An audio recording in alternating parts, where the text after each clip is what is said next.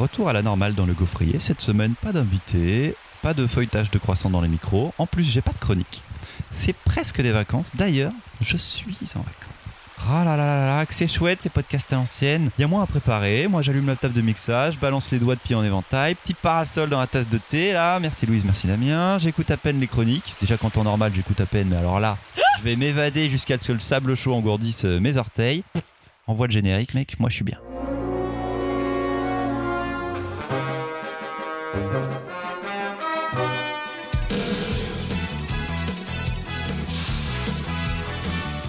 Le rythme est générique. Ouh, ça m'a épuisé. Ouh, oh non, c'est trop rapide. Oh non, moi je suis en vacances. hein. Alors, ceux qui vont parler dans les micros aujourd'hui, c'est comme d'habitude, Mimoun, Marion et Louise. Salut Salut. Au programme aujourd'hui, un wedding crasher en galère dans... Ah oui, euh, Senso. J'ad- J'adore les mangas avec les travestis comme... Le patron est une copine. L'âge d'or et l'âge d'argent des super-héros DC Comics en mode rétro dans The New Frontier. N'oubliez pas que vous pouvez voir un peu de ces BD sur nos réseaux sociaux, que vous pouvez nous écouter via notre site Spotify ou iTunes, euh, sur lequel il ne faut pas oublier de mettre 5 étoiles si vous kiffez. En première chronique tout de suite, c'est Louise. Alors, je crois qu'il y a un une sous-écriture de chronique sur tout l'épisode. C'est la catastrophe. C'est été écrit ce matin, cette nuit, peu importe. Quelque part, je m'en fiche, moi je suis en vacances. Donc c'est. Louise qui ouvre. C'est moi qui ouvre. T'as dit quoi comme, comme anglicisme au, au début du. Le, Un wedding, un wedding crasher. un wedding crasher. tu vas au bien. mariage euh, en mode mais sans t'annoncer tu sais genre t'es pas vraiment invité voilà, et donc c'est c'est presque un peu ça finalement Senso Senso. Senso. Senzu Senzu. Le mec, il, il écoute du rap. j'avais oublié Senzu non mais là en le disant je me suis dit putain on dirait les Senzu en fait Ça n'a rien à voir euh, avec ma chronique. mais est-ce que tu as une chronique? J'ai une chronique et Senso n'est pas une marque C'est maintenant. de café. Alors, Senso, ça pourrait faire capsule de café. Non, vraiment. Voilà, non, j'arrête, stop. Ouais, j'explique j'explique pas pas tes blagues. Senso, c'est mon petit plaisir, mon moment de calme, mon moment de poésie. Senso, c'est une ode à la dérive volontaire et aux rencontres fortuites. Senso, c'est l'Italie, les vestiges, la chaleur et la nuit qui n'en finit pas. Senso, c'est une palette d'émotions tout en retenue. Senso, c'est ben, l'exact opposé de cette journée grise, pluvieuse et poinceuse de ce lundi de merde. C'est vraiment la fin de mon truc. alors Louise est-ce que tu vas arrêter ta Alors, chronique là ou est-ce que tu continues un peu en impro? Je vais continuer un petit peu en appro. je suis vraiment très content qu'on n'ait pas fait ça avec Xavier Ouais, non, mais voilà, c'est ça. Tu vois, alors est, tu vois, ça commence. Je suis on a hyper été triste, elle était hyper pro il y a deux semaines on était en mode tout propre et tout machin genre oh bonjour et tout très honoré et là t'as part en couille tout ça. de suite vous saviez J'ai toujours été euh, Alfred le.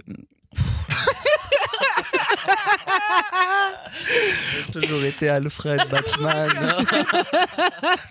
Il va être long cet épisode, il va être long. Comme je, comme je le disais, euh, Senso, c'est un album qui est assez court et euh, que vous allez lire relativement vite. Ce qui m'a plu dans cet album, c'est, euh, je trouve, il participe. Il y a deux semaines, on parlait de euh, Alan et Martin. Alan, Al- oh là là. Il Alors, va y avoir énormément de coupes. J'annonce, ça va être l'enfer Je- pour toi, Christopher. je mets mon billet sur On est encore là dans le palmarès des pires de Louise. Ah, je pense.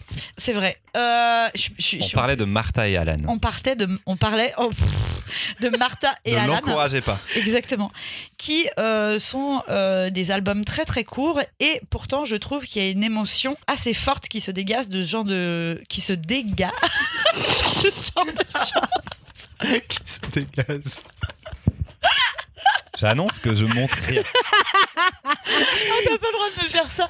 Je vais encore passer Mais- pour la, la nulle de, du Il est en vacances. Ah oui, c'est vrai, t'es en vacances. Au tout début de l'album, vous avez le personnage principal qui, euh, moi, j'ai trouvé excessivement euh, attachant, qui est un quarantenaire assez passif, qu'on comprend euh, très vite un petit peu loser, qui s'est planté dans la date de sa réservation d'hôtel et qui va devoir se retrouver à dormir sur le canapé de l'hôtel, sachant que dans le hall de l'établissement, il y a un énorme mariage qui est organisé. Du coup, il ne va pas pouvoir dormir et il s'avère que dans ce mariage, vous avez, il va retrouver un de ses anciens amis, et il va faire la rencontre d'une femme qui est un petit peu l'exact opposé euh, de lui. C'est plutôt quelqu'un qui est, euh, euh, c'est plutôt une personne qui est très dynamique, qui va Vers les gens, qui est sociable. qui est social et tout ça. Et tout l'album, ça va être cette nuit où ils vont au début se croiser et ils vont passer toute cette nuit dans les jardins qui ont l'air absolument sans fin de cet hôtel jusqu'au petit matin. Euh, ça pourrait paraître très classique comme album et pourtant moi je trouve qu'il y a vraiment une émotion qui se qui s'en dégage. Je trouve ça euh, très sensuel. C'est des thèmes enfin voilà il y a rien de novateur dans ce qu'il dit. On vous parle d'une rencontre d'une nuit d'amour et pourtant je trouve que c'est quelque chose qui fonctionne admirablement. Moi j'ai été très touchée. Je je sais pas du coup si c'est le cas euh, sur tous les lecteurs mais je trouve que justement cette rencontre de de ces deux personnages que tout semble un petit peu opposé fonctionne euh, excessivement bien. La nature qui met euh, en scène je trouve que c'est euh, c'est très beau. Il y a il y a pas beaucoup de dialogue il y a c'est voilà. Je propose de donner la parole à la team sans cœur, à la team sans qui cœur va de nous l'équipe. dire ce qu'elle a pensé de cette histoire. Bon, tout d'abord, je crois que j'ai compris pourquoi tu avais vraiment aimé cette BD. Le personnage principal, c'est Damien. c'est Damien dans 20 ans C'est lui ouais. physiquement. Tout le long de la BD, moi, je voyais Damien. attendez, attendez, on n'a jamais officialisé qui est Damien. Damien outre outre notre Alfred, Voilà. c'est un peu notre Alfred, mais Damien est mon compagnon dans le civil il- et il nous entend Et Damien vient de passer... personnage principal. Damien est omniscient, il est toujours là. Voilà, Damien vient de passer la tête dans la salle dans laquelle on enregistre en nous signalant qu'il sait qu'on parle de lui. Mais as-tu lu ta BD, Damien? Non. Très bien, merci Qui Damien. parmi vous a une BD en son honneur Mister Miracle. Ah, pas allez, faux, pas faux, pas faux. allez, allez, c'est vendu, c'est vendu, c'est Pas vendu. faux. boum Boum. Et donc, euh, premier point, et c'est vrai que moi aussi ça m'a fait kiffer de voir Damien en BD. Merci Alfred pour cette BD. Euh, ensuite, ce que j'ai bien aimé, euh, une première chose, c'est euh, le dessin. Il faut dire que le dessin est monstrueux. Alfred qui avait reçu pour Comé en 2012, si je dis pas de bêtises. 14. Non, 14, pardon. Euh, le prix du meilleur album. Le Fauve d'or. ouais. Euh, le Fauve d'Or, je trouve que là, graphiquement, il fait vivre tellement de choses au lecteur. La foule, le bruit, euh, le, le- la chaleur. Il y a des lumières qui sont magnifiques. On Les est- animaux, Ouais, les petits oiseaux, les Ouais, ouais. étourneaux là dans le ciel. Il y a des personnages à certains moments où en premier plan ils sont totalement dessinés différemment du deuxième plan. Enfin, je trouve ça très fort. Il y a des lumières, des couleurs qui sont très fortes. Il y a une unité d'espace et de temps. Ça, c'est une parenthèse en fait. Ça se passe euh, sur une nuit. Euh, et ça aussi, c'est fort. Il y a un truc qui m'a peut-être un peu moins plu. C'est euh, ces scènes qu'on voit du début à la fin de la BD où on voit un couple euh, en plein débat. Euh, j'ai trouvé ça sympa, mais je voyais venir à peu près où on, en est- on allait. Et ça, je trouve que ça, pour moi, ça a coupé un peu la parenthèse. On peut considérer ça comme un interlude, du coup. Mais oui, j'ai passé un album qui m'a fait vivre des émotions, des sensations. Et j'ai l'impression, pour le jardin, d'avoir été dans un rêve. Ah, Ce, jardin, j'ai l'impression qu'il en partie pourrait exister, mais complètement ne peut pas exister. Et ça, il fait vivre aussi une impression de rêve que j'ai trouvé assez forte du coup dans cette nuit blanche. Euh, voilà, moi, c'est un Mais, album mais qui m'a ce jardin peut pas exister parce que quand on enfin, il, il semble complètement infini et ils ont Mhm. l'air Et perdus au milieu mix de, de ce plein de végétation euh, ouais. et de Oui, oui, styles de, de- jardin de en lieux plus. différents. Donc oui, bien sûr. C'est Ouais. sûrement, c'est sûrement d'ailleurs un mix de jardins qu'on peut croiser en Italie, mais Mm. pas comme ça. avec plein plein de petits de, de morceaux. statues au milieu de Marion? Eh ben, c'est une parenthèse qui est fort réussie. Allez Le graphisme est, est fou, le dessin est fou. Vraiment, les couleurs sont hyper intéressantes avec une, une unité dans ce qui est proposé dans les couleurs qui est vraiment, vraiment formidable. Moi, j'ai aimé la, la subtilité qu'il y a entre les, les jaunes et les rouges de la fin de journée et les jaunes et les rouges du matin, où les, ceux de, du tout début de l'histoire sont chauds, écrasants, le personnage transpire, il est à la masse. Il y a toute cette nuit dans les bleus, dans les violets qui est sublime. Et ce matin qui va revenir en jaune, et là, un jaune presque frais. Il y a un truc qui recommence, quoi. C'est la fin de la parenthèse. Ça fonctionne très, très, très, très, très, très bien. Moi, j'ai été emmenée par certaines cases que j'ai plaisir à revoir et à relire et à regarder. En termes de narration, par contre, ça me touche moins. Ça une histoire, euh, somme toute, euh, très classique. Simplement, des personnages qui sont très attachants. Un type loser euh, bien perdu et complètement à la masse. Et là où je suis pas d'accord avec toi, Louise, c'est que cette rencontre féminine, ben, c'est aussi une nana qui est complètement perdue. Oui, oui. De paumé. Oui, oui, c'est une, paumés. une complètement perdue qui est là à ce mariage, mais franchement, si elle pouvait faire autre chose, ça la dérangerait pas. Et d'ailleurs, elle va le faire très rapidement. Des gens euh, hyper lucides euh, sur ce qu'ils sont, leurs insécurités, leurs peurs, et il arrive à nous montrer ça avec très peu de dialogue, avec très peu d'expression du visage aussi. Voilà, il y a un truc minimal pour laisser la place au dessin et à la couleur. C'est très très beau. Moi, j'ai vraiment aimé les deux. J'ai trouvé que c'était un moment qui était en effet à part, comme un rêve, comme une féerie. C'était, c'était extrêmement euh, plaisant à lire. Euh, je trouve que c'est des albums qui sont. Alors, on a beaucoup eu, je trouve, des histoires introspectives, ou en tout cas dans l'émotion d'hommes euh, blancs euh, il y a entre 10 et 5 ans. On en est beaucoup moins maintenant euh, dans cette vague, heureusement. Mais j'avoue que, vu que c'est rare, eh ben, ce moment a été très décuplé pour moi. Il m'a vraiment beaucoup touché. C'était quand même une chouette histoire qui prend pas non plus personnage masculin trop, trop seul. Donc, c'était vraiment chouette. Et alors, sur le dessin, Alfred a Mimoun a tenté, il a ouvert la bouche, on aurait dit un poisson qui Alors, une il y mouche. en a plein d'autres, des BD euh, sur les hommes blancs 50 ans. On peut parler du dernier Davodo. On peut parler du dernier Paul. Très bien, Paul, très belle série. Enfin, Ah, bref, il y, en- y a en fait encore. plein encore. Mais sur cette émotion-là et sur cette beauté graphique, Bah oui. là, Non, je la trouve les- pas les- énormément. Peut-être que les autres. Et ou en tout cas, moi, j'en lis moins aussi. Ouais, Peut-être le- que c'est le- ça. Le dernier Davodo le recherche. Le Ça. Davodo est totalement. Il y arrive pas. Après, c'est peut-être 10 ans d'écart sur les personnages. Ouais. Euh, il y a peut-être un, un écart de 10 ans, mais il y arrive pas. Là, c'est vrai que, bah, en termes d'histoire, on parlait de Come Prima. Come Prima, l'histoire elle est peut-être plus forte. Euh, mais là, en termes de dessin, il y a quelque chose de fort et il est assez intelligent. Bah, comme tu parlais des couleurs, ça c'est hyper bien vu de ta part dans l'analyse pour construire cette parenthèse de manière géniale. Moi, sur les dessins, euh, c'est assez étonnant parce que dans Come Prima, il avait. Alors, un dessin qui, dans les couleurs, bah, c'était un peu l'Italie aussi, en plus, Oui, ouais. Prima encore, euh, qui était très chaude. Et dans Come Prima, il avait commencé, Alfred, à travailler sur des choses qui sont beaucoup plus abstraites, beaucoup plus. Il y avait ces petites, in- il y avait ces, ces petites apartés, justement, qui sont exactement pareils. Il aime ce chapitrage, à mon avis, avec des petites apartés. C'était beaucoup plus stylisé, c'était beaucoup plus fin. Et j'étais très content euh, de ce style graphique-là. J'avais peur que Alfred s'enferme là-dedans et il est revenu à quelque chose de, de, de plus de, de ce qu'il faisait euh, plus tôt et j'ai voilà c'est le genre de dessin que j'aime chez lui si vous n'avez jamais lu une histoire de Alfred je vous conseille énormément le désespoir du singe qui est une œuvre euh, formidable qui comprend le plus grand méchant de l'histoire de la BD pour moi et graphiquement et scénaristiquement il est formidable ce monsieur Oui, qu'on tout le monde a aimé du coup. oui tout le monde a aimé Senso C'est beau. Genre, on a adoré ta chronique. Ouais. on a adoré. On a adoré. Elle est géniale. Laissons la parole à Marion pour une deuxième chronique sur le patron est une copine Auditrice, auditeur chéri, ces derniers temps, je vous ai parlé en vrac de fin du monde, plusieurs fois d'ailleurs, de violence conjugale, des affreux de la création, des sujets fort graves, convenons-en. Aujourd'hui, je vais vous parler d'un bonbon, une sucrerie qui, sans être indispensable à l'équilibre de mon alimentation, est fort nécessaire à mon moral. Une histoire terminée en un tome, ravissante et tellement plus attachante que je voudrais l'admettre.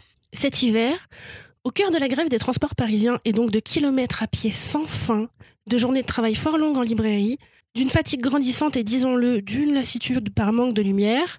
Je digresse, mais vous apprendrez ainsi que je suis plutôt tournesol que sapin et que je dépéris l'hiver quand tout est gris. Je me rends vaillamment malgré tout dans la librairie dans laquelle travaille Mimoun pour jeter un coup d'œil aux nouveautés que j'ai loupées. Je jette deux yeux au rayon de manga. Vous l'avez déjà constaté, j'en lis pas assez et je vous en parle encore moins, mais là, intrigué que je suis par un titre qui fleure bon le roman photo cucu du siècle dernier, mon patron est une copine. Le patron est une copine d'ailleurs. Tournure étrange et si peu subtile. Je me rapproche et me rends compte que j'ai déjà croisé le nom de cet auteur Nagabé sur une précédente publication en France, L'enfant et le maudit, et c'était diablement beau. Je prends mon a priori positif mais mitigé. Qu'est-ce qu'il est nul ce titre Et cet album, et je m'en vais au café prendre une décision quant à mon avis. Je me lance et plonge tête baissée dans l'histoire de Vincent Folnail, SCAD sup dans une grande boîte japonaise, chef de service respecté. Voilà un personnage de salaryman des plus classiques. Mais bon, le suspense est vite levé. Notre protagoniste principal mène une double vie. Le soir, il laisse tomber le costard et devient hôtesse dans un bar de travestis. Tout le monde ignore sa deuxième identité jusqu'à ce que... Et je m'arrête là pour l'histoire, l'album est trop court pour que je vous en raconte plus, sans trop divulgacher la confiserie. Voilà une comédie sentimentale bien menée, des personnages attachants autour d'un protagoniste principal qui tient la route, le tout enrobé d'un dessin redoutable de beauté et de maîtrise. Je me recommande chaudement pour les jours de pli, même pour les cœurs de pierre. oh Team son cœur. Yes, mais avec une chronique courte, avec une intro et une conclusion. Vrai. Bim Bim alors Et bim des choses à redire J'ai rien à dire. édité chez Komiku un seul tome donc et réalisé par Nagabe Mimoun J'ai déjà parlé en premier, non? Bah ouais, mais après, je sais pas. Ah non, bah Louise alors. Ouais, Louise. Non, alors. Louise. Bah oui. Comment ça, t'as déjà parlé? Ah bah oui, t'as repris la parole sur Senso. Euh, je l'avais pas vu passer euh, en librairie. Je pense qu'on n'avait pas dû le prendre à l'office et c'est une erreur parce que euh, je l'ai vraiment trouvé super. Et effectivement, après une très longue et douloureuse lecture dont on parlera prochainement, c'était vraiment, ah, c'était vraiment effectivement un petit bonbon en un tome en plus. C'est, enfin, moi, je vais pas l'habitude de lire ce genre de format en atome et euh, j'avais hâte de voir ce que ça rendait et ça marche euh, ça marche parfaitement on retrouve effectivement euh, tous les codes qu'on peut avoir dans le manga concernant la, la comédie romantique un peu et c'est très bien fait on se marre vraiment ce que j'ai aimé dit. Elle a pas dit que c'était de la comédie romantique. Oui, mais ce que j'ai beaucoup aimé c'est que Petit bonbon. je pense que c'est un thème que j'avais jamais lu en manga. En même temps, je connais pas tous les mangas de la Terre. Ce que j'ai aimé justement, c'est que ça soit pas grave parce que je trouve qu'il y a beaucoup trop de ce genre de sujets qui sont traités euh, d'une manière euh, générale, que ce soit en littérature, euh, en bande dessinée ou au cinéma, et qui souvent ça se passe dans la douleur, machin et tout ça. Et là, c'est vraiment pas du tout le cas, et ça m'a bien bien fait marrer. Donc non. Et voilà. Et je trouve ça assez rafraîchissant quelque part d'avoir ce genre de titre. Donc euh, vraiment, lisez-le, euh, foncez, c'est vraiment un truc très très chouette. J'adore le loup, le renard, enfin son collègue qui lui touche les nichons là. Je sais plus ce que c'est. Parce qu'ils ont, Marion ne l'a pas dit, mais ils sont tous représentés euh, de manière anthropomorphique. Monstres ou animaux qui existent à peu près. Oui. Euh, c'est un format bizarre parce que c'était prépublié sur le net, donc c'était une Ah, histoire courte. ça. Et après, ça a été publié en papier au Japon. Et voilà, c'était le- l'œuvre qui lui a mis le pied à l'étrier, quoi, on va dire. Donc, mais c'est sa première œuvre. Moi, j'ai alors j'ai aimé, mais je sais pas ce que j'ai lu. Et c'est bizarre parce que ça ne, ça ne veut pas dire exactement ce que c'est. Parce que c'est euh, c'est drôle, c'est de la romance, un bon triangle amoureux que j'aime beaucoup. Et en même temps, c'est une série qui, enfin, qui, qui veut se cacher d'être engagée sur la représentation des travestis au Japon. Euh, chose que je ne sais pas si on en est sur la même chose au même niveau en France, au Japon, euh, sur les travestis, les bars de travestis, parce que c'est ça dont il est question. Mais en tout cas, il y a des chapitres et des moments de dialogue qui sont hyper touchants et qui sont hyper révélateurs de ce que vivent ces personnages-là sur leur double vie justement et sur la façon qu'ils ont de, de vivre avec ça, euh, cette double vie cachée, euh, pas du tout assumée. Euh, Pendant la majorité du tome, il faut surtout pas que ça se chasse au travail et il y a un des personnages qui bosse avec lui qui vient dans le bar. Donc comment est-ce que ça va se passer derrière? Ces moments-là sont assez géniaux. J'aime les moments dans le bar. Il n'y en a pas tant que ça en plus. Dans le bar avec les autres travestis. Ça, c'est limite un peu dommage parce que j'en aurais voulu plus. Mais ça reste un album qui est ouais, rafraîchissant. Graphiquement, le personnage principal avec ses cornes, il est incroyablement classe en costume et incroyablement sexy dans son dans son dans son dans ses costumes aussi euh, de, de bar quoi c'est c'est superbissime Dans son combi short. dans son petit combi short, il change plusieurs fois. Et on passe du il au elle de manière hyper simple et léger. Je sais pas en termes de traduction comment ça peut être fait, comment c'était fait par rapport au japonais, j'en sais rien. Mais ça donne une histoire qui est légère, simple et sympa. Mais d'ailleurs, la, la, la- excuse-moi, je te coupe avant que tu prennes la parole. La problématique du, du, du travail ne, ne, ne sera jamais résolue, puisqu'il me semble qu'à la fin, il, il- personne ne sait qu'il se travestit. Non, mais c'était. Et en fait, euh, c'est surtout son évolution à lui. Comment est-ce que lui, du coup, accepte euh, d'avoir quelqu'un dans sa vie? Et que, quel- Voilà. et que quelqu'un le sache en plus au travail. Oui. Voilà, ouais. Et à la fin, c'est pas totalement résolu tout de même Oui, parce ah que bah oui. il y a une relation, mais très platonique malgré tout, euh, qui est mise en place. Bon, bah c'est un, un chouette webcomic parce que ça a été publié comme ça. Ça se lit de manière assez courte au départ, donc on comprend que c'est un webcomics. Euh, non, moi j'ai trouvé ça beau, drôle, touchant. C'est vrai que euh, à la fin, je me disais ah, si ça allait plus loin, ça serait cool. Mais en fait, euh, c'est le début de l'œuvre d'un auteur et euh, commencez par ça, découvrir. Si vous connaissez euh, ces autres bandes dessinées euh, comment, enfin découvrir celle-là, c'est parfait, je trouve. Euh, comme euh, bah, découvrir par celle-là et puis ensuite passer au reste de son œuvre. Il a un trait qui est quand même assez. euh, En France, on a que l'enfant et le maudit, je crois. oui, on a que l'enfant le reste. maudit et je crois qu'il y a un spin-off qui doit arriver prochainement. Ah, peut-être, mais qui est, ouais, le qui est encore inédit. Mais voilà, c'est une bonne manière de découvrir un auteur et surtout de voir une chose. Les auteurs au Japon de plus en plus commencent sur le net, se font publier par des éditeurs, travaillent des choses assez différentes dans leur thématique. De voir tout ça, c'est intéressant. Pour le- les travestis au Japon, dans des films, dans des dessins animés, en fait, euh, bah tiens, on peut parler d'autres mangas en fait. On peut parler de Stop Ibarikun Oui. chez le Lézard Noir en ce moment, qui date de 1980 à 1984, euh, qui traitait, euh, on va dire un peu de cette thématique. On peut parler de Ranma 1,5 d'une certaine manière, de Family Compo de, de l'auteur de City Hunter, où cette thématique était vraiment traitée de manière frontale et adulte. Et puis, euh, un film comme euh, Tokyo Godfather de Satoshi Kon, quand je peux placer Satoshi Kon, je le fais. hein. Il en peut plus. Il est au, au top des refs là. Voilà, de la même manière, on pouvait, on pouvait le voir là. Enfin bref, on s'arrêtera là, mais je crois que c'est une thématique du, euh, qui revient quand même assez régulièrement. Mais c'est vrai que c'est. Mais est-ce que c'est un- le travesti est un personnage moqué au Japon ou respecté? Et c'est ça que En fait- je n'arrive pas à savoir non. En fait, il y a cette hypocrisie, j'ai l'impression, au Japon. En tout cas, c'est ce qui est montré. C'est que bah, il y a des bars de travestis. C'est des bars où les gens vont. C'est des bars réputés. Mais c'est des travailleurs qui vont, qui peuvent avoir une relation euh, sur place. Mais en fait, ils l'assumeront jamais dans la vraie vie. Et peut-être que dans la BD, on est encore à cette limite-là aussi, dans cette BD-là. On est et on le montre, on le pointe du doigt. Et la toute fin, alors elle est à la fois heureuse et en même temps, elle montre euh, encore la limite, je trouve. On n'est pas encore. Il n'est pas arrivé au bout de lui, oui, oui, son c'est ça, cheminement. de son cheminement à lui. De, de- C'est pour ça qu'on aimerait. Ça, ça aurait pu être en deux, en trois, et on aurait pu lire Oui. jusque-là. Oui, oui. Mais c'est aussi ce qui est touchant là-dedans, c'est que c'est pas une BD qui se prend très au sérieux, c'est très drôle, il y a un truc Mm. hyper décomplexé dans les relations entre les personnages parce que bon bah ça y est c'est dit, mais il va y avoir un triangle amoureux qui va se coller là-dedans et qui est euh, mais très. parce que ce qu'on n'a pas dit, c'est que c'est une comédie sentimentale. Je te méprise, toi et tes vacances. méprise. D'abord, tu es gentil, Voilà. c'est moi en premier. Je voilà, je l'ai dit à voix haute, c'est tout. Et euh, mais qui en même temps est une œuvre hyper grand public parce que on va jouer quand même avec les codes vraiment de la comédie très grand public à la limite du shoujo, tout est platonique tout le temps, les gens se touchent pas, il n'y a pas de corps dénudé, il y a rien qui peut choquer. Mais on va jouer avec ces, aussi ces codes de la société japonaise, ceux qu'on connaît nous quand même en Europe, d'un truc hyper formaté, d'un type en costard qu'on doit jamais voir autrement que comme le chef euh, hyper performant. Et là, ce personnage-là va, va évoluer aussi. Il y a certains moments, au tout début, on ne sait pas, pas forcément, s'il joue avec les codes du déguisement plus que du travestissement. D'autres personnages vont rentrer dans, dans la boucle de l'histoire et là, on comprend que c'est du travestissement et qu'on va parler sans jamais vraiment en parler, mais qu'on en parle quand même d'un des autres très grands tabous de la société japonaise, qui est aussi l'homosexualité.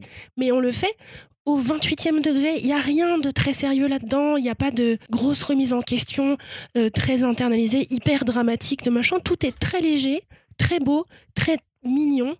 C'est vrai que la plupart du temps, je suis pas du tout euh, sensible à la mignonnerie comme ça, parce que ça me touche pas et que je trouve ça très artificiel souvent. Et là, très étonnamment, quand c'est un type avec une tête chelou et des grosses cornes et une grue et un loup, moi ça marche bien.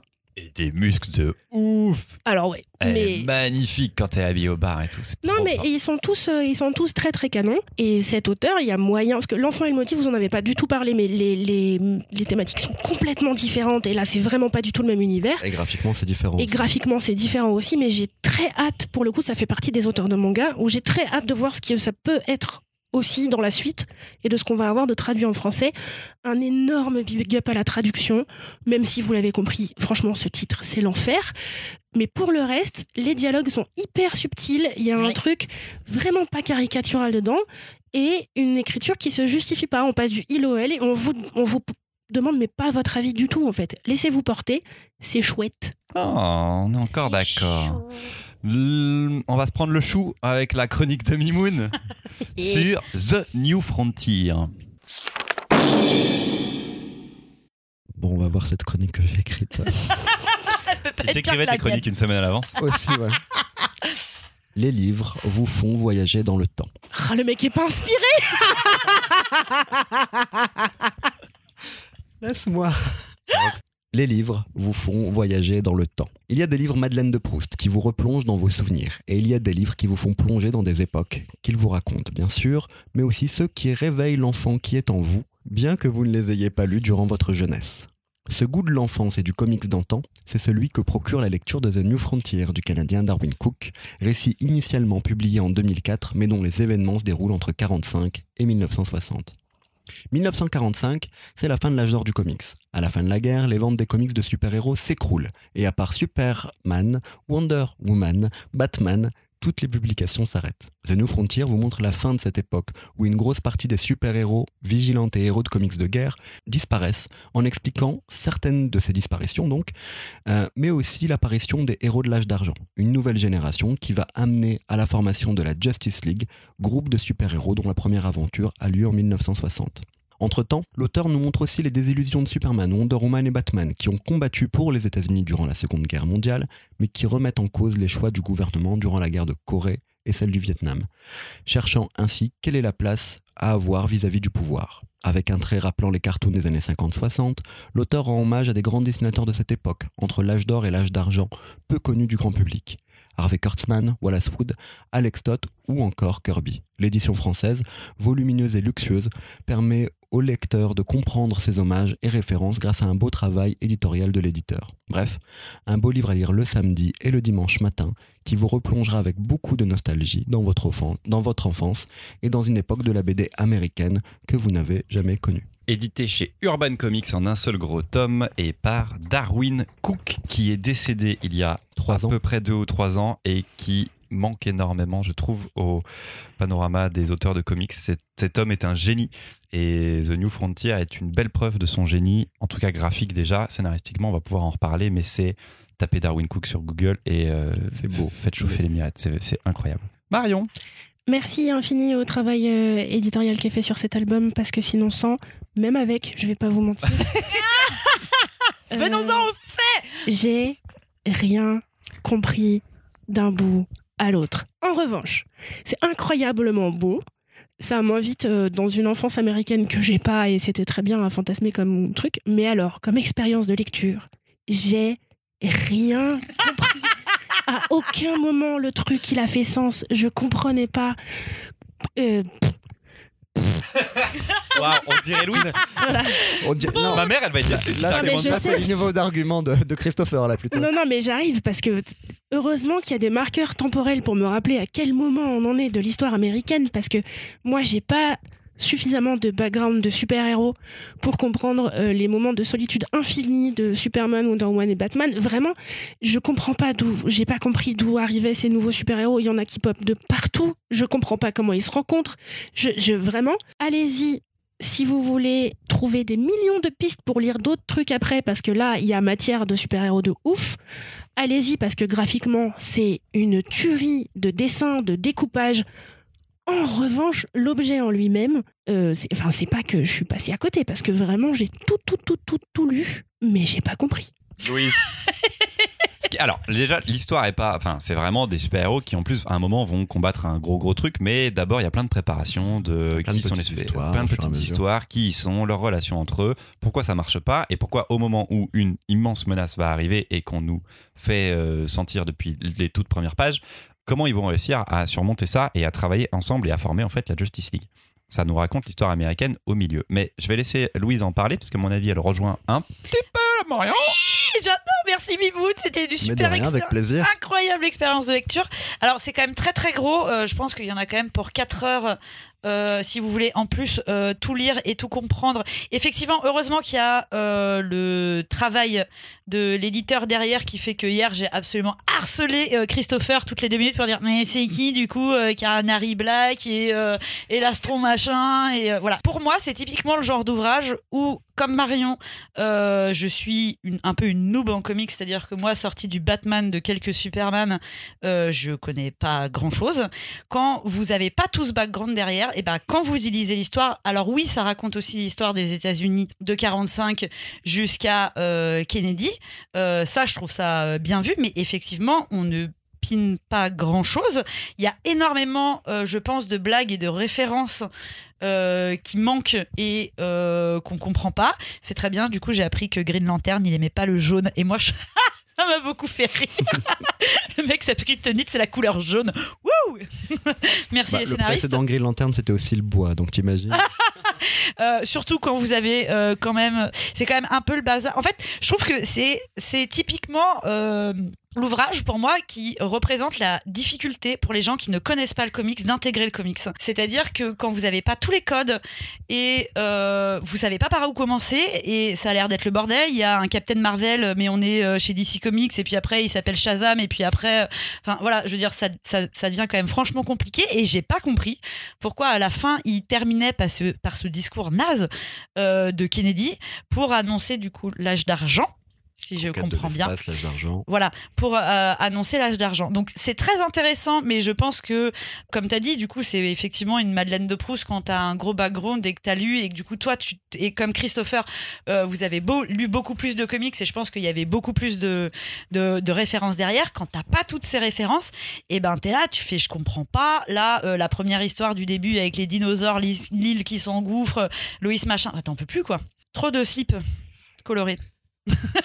je, je rejoins assez, par contre, beaucoup de slip, quoi. Beaucoup, Ah oui, beaucoup, de beaucoup, slip. beaucoup de machines, Beaucoup, beaucoup, beaucoup de de beaucoup puis- de costumes, beaucoup, de- beaucoup de beaucoup slip de couture. Et beaucoup de slip des années 60, donc préparez-vous. Ouais, parce que Ah, Préparez-vous, c'est euh, Green. Arrow, c'est euh, un peu Robin des Bois quoi. Ah, mais c'était le cas avant. Voilà, c'était le cas avant. euh, mais du coup, c'est marrant de lire toute cette post-fast qui t'explique euh, le truc derrière. Et en plus, et je vais terminer là, là où ça devient encore plus compliqué, c'est que du coup, moi, quand je lisais la post-fast, il y a quand même des références dans le bouquin de pubs qui sont connues euh, aux États-Unis des années euh, 50, de présentateurs très connus. Je veux dire, bon, c'est comme si nous, des Américains, ils commençaient à lire euh, euh, des trucs dans lesquels il y avait des références de pubs type J'avais le dire à tout le monde ou Bruno Mazur. Bon, bah, ils se diraient, je comprends pas très bien de quoi on parle. Quoi. Là, il y a- on est quand même sur du référence, plus référence, plus référence, j'arrête. T'as derrière toi, au-dessus de ta tête Dr. Slump, dans la nouvelle édition de Nouvelle Traduction, Oui. t'as constamment des Oui, références oui, purement japonaises qu'on comprend pas. On peut en rire. Bon, je sais, enfin, après, ça, c'est un deuxième dur, niveau de lecture ouais. en plus. Euh, je l'avais lu il y a très longtemps. Je pense quand j'ai commencé le comics, ça a été une des premières œuvres que j'ai lues. J'en garde un souvenir absolument incroyable parce que Darwin Cook c'est euh, formidable et qu'il y avait tout le monde. Et ça n'a pas du tout marché cette fois-ci.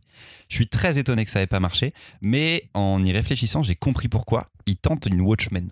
Il tente de replacer du super-héros dans l'histoire américaine et de d'y mettre un contexte historique. Et en ça, il met énormément de références. Et il en met trop. Et il oublie son récit et il oublie de mettre de la clarté pour quelqu'un qui pourrait prendre le récit de manière enfin en, premier lieu quoi. Quelqu'un qui connaît pas autant le comics. Et été paumé aussi à certains moments. Donc il y a des gros problèmes. Il y a un personnage qui place simplement pour mettre un personnage sur la ségrégation américaine et ce personnage ne sert à rien dans l'histoire principale qui- de- Ah celui non, qui oui. est pendu euh, et qui a la Oui, corde autour du cou. comment Mais là, d'ailleurs c'est, ce c'est- perso là, c'est le lien avec, du coup, avec euh, Watchmen aussi. Et voilà, Oui. c'est ça. Là, C'est c'est qu'il y a- le lien là, il met un lien Watchmen, il met une ref, mais tout, tout ce passage-là ne sert à rien dans l'histoire principale. L'histoire principale, qui est, soyons clairs, exactement l'histoire principale d'Independence Day, parce que ça va finir avec euh, on va rentrer dans le gros truc et tout faux. pour lui péter des trucs à l'intérieur. Enfin, il y a un, un gros monstre au-dessus de l'océan. Donc, c'est bien, c'est jouissif à la fin. Ils sortent tous, on dirait, bah, on dirait Armageddon quand les mecs, pareil, ils vont se préparer à aller dans la navette. Ils sortent du truc, ils sont tous là, waouh, putain, on va lui niquer sa tronche et tout.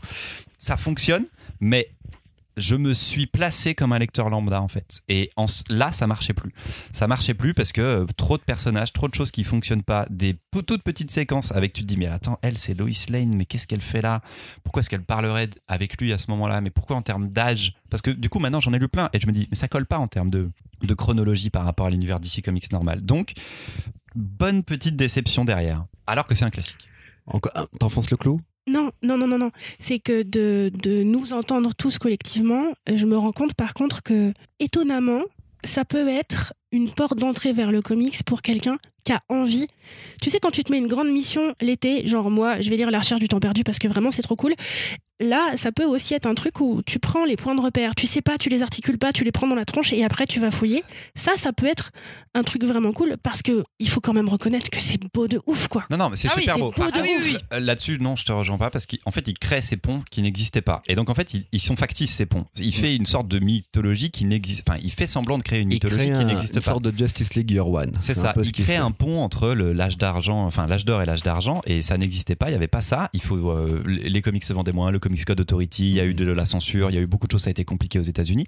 Donc on a mis que certains personnages qui étaient euh, grand public et on a oublié les récits de, de guerre, d'horreur et tout. Mais il y a une raison enfin derrière tout ça et je suis désolé, mais ça marche. Ça marche assez moyen. Alors, bon, plusieurs choses. Euh, Mimoun, on t'enchaîne là. oui, oui, je sais, je sais, j'ai- j'ai- j'ai bien repéré. Trois contre moi, c'est jamais arrivé, je crois. Mais la semaine dernière, Mais non, moi, pas je t'aime. trois contre Fire moi. Punch. euh, Non, non, j'avais Non, Louise dans ma ouais, poche. ouais, il a, il est- j'étais avec lui. Là, je, dé- décemment, je peux pas te défendre. Non, non, mais Trop je de pense d'abord qu'en effet, il faut prendre le temps de le lire. Vraiment, il faut prendre le temps. Et c'est peut-être aussi euh, ce rythme-là que moi j'ai beaucoup aimé. Là, je l'ai relu. Je l'avais lu la première fois, je pense, en 2006. de Ouais, on a dû faire pareil.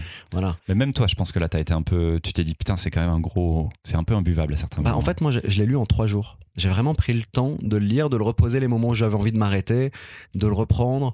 Euh, je pense que je savais à peu près ce que j'allais y voir. Et je sais que Darwin Cook, il l'a fait dans d'autres histoires. Il avait fait un, un Before Watchmen, Minutemen. Euh, ce qu'il aime aller chercher, c'est le Secret Origin. Parce qu'on vous a pas raconté des origines d'eux.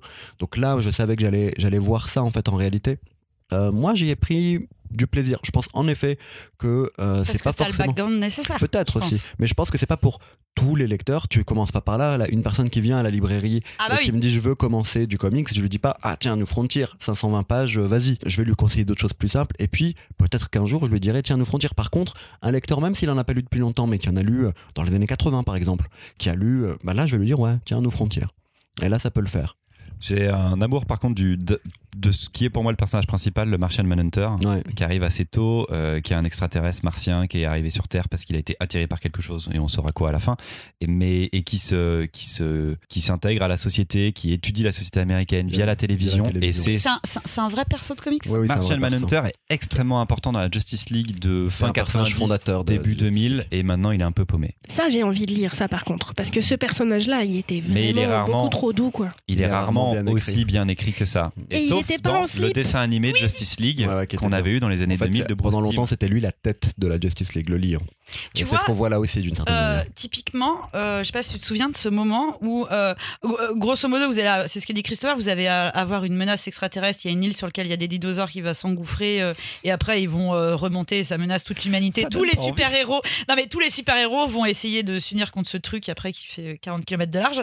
Typiquement, tu vois, euh, il y a juste avant la méga bataille, il y a un flash où tu es sur la lune. Là, et ils sont tous en train de bouffer là, et tu, tu, et tu comprends pas, t'as envie de dire c'est qui eux, tu vois. Et du coup, j'ai demandé à Christopher, je, fais, je suis désolée, j'ai pas la ref. Pour, c'est qui ces mecs qui Et sont donc, sur la lune avait Jusqu'à ce que du coup, Chris me dise ah mais en fait, du coup, ça c'est les tout premiers héros et c'est la pour ça. C'est la Ouais, voilà. Justice Society Society of America avec le Spectre, Dr. Fate qui sont des personnages extrêmement secondaires. qui voire sont des personnages de l'âge inexistants. d'or en fait. C'était Voilà, l'équipe qui- de voilà. super-héros de l'âge d'or.